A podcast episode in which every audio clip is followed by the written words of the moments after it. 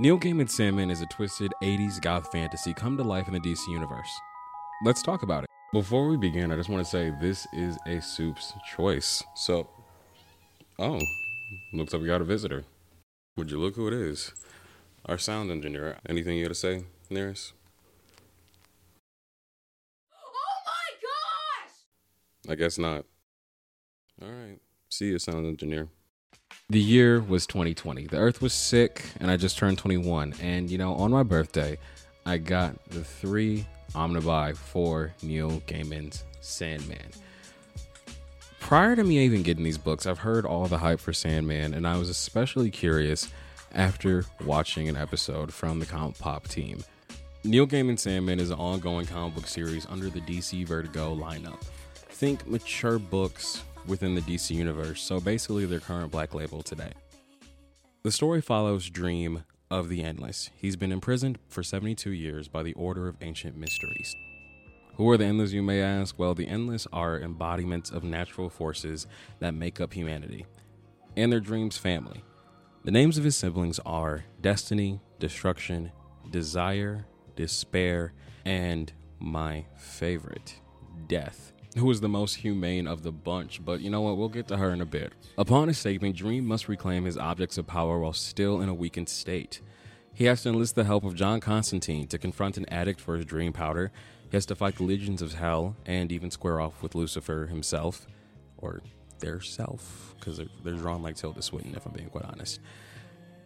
And he has to face off against an escaped madman known as Dr. Destiny. And I gotta say, Dr. Destiny is one of my favorite villains in a story. Uh, Dr. Destiny is drawn really creepily. His like teeth and skin fall off and everything. And I just love how this book really t- does a good job of embedding itself in the DC universe. Even though this whole story is kind of like retconned, it just fit perfectly, I would say. Even down to Dr. Destiny's prison mate being Jonathan Crane, the Scarecrow. Come on, great shit. Preludes and Nocturnes is an amazing ride as you're really seeing the groundwork for what's to come within the Sandman series.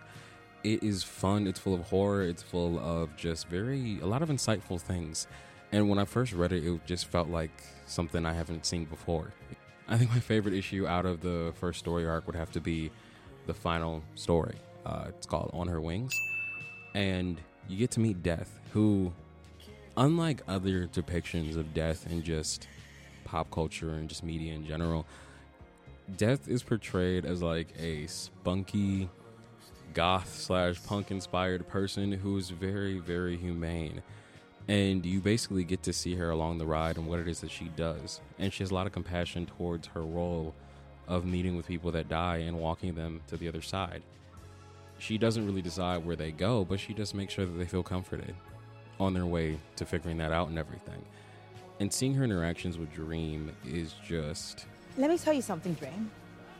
And I'm only going to say this once, so you better pay attention. You are utterly the stupidest, most self centered, pathetic excuse for an anthropomorphic personification on this or any other plane. Chef's kiss. All right, all right. I know I didn't get into too much detail with this, but all I have to say for my final thoughts is that you guys really need to check this out. If you haven't, read Sandman, go watch the show. The show is actually pretty accurate, although I have my own thoughts and opinions about some of the things in the show. But who am I to judge? Uh, but no, I, I, gotta say, go check it out. Uh, down to the rating. Will this stand the test of time?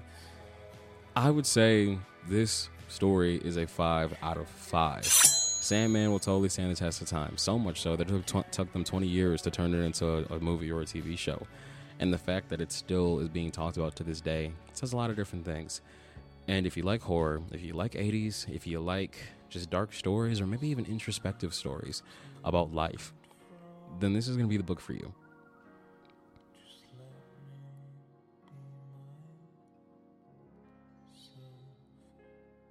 All right, well, happy holidays, and I'm really hoping to see you guys next year on a Saturday near you soon.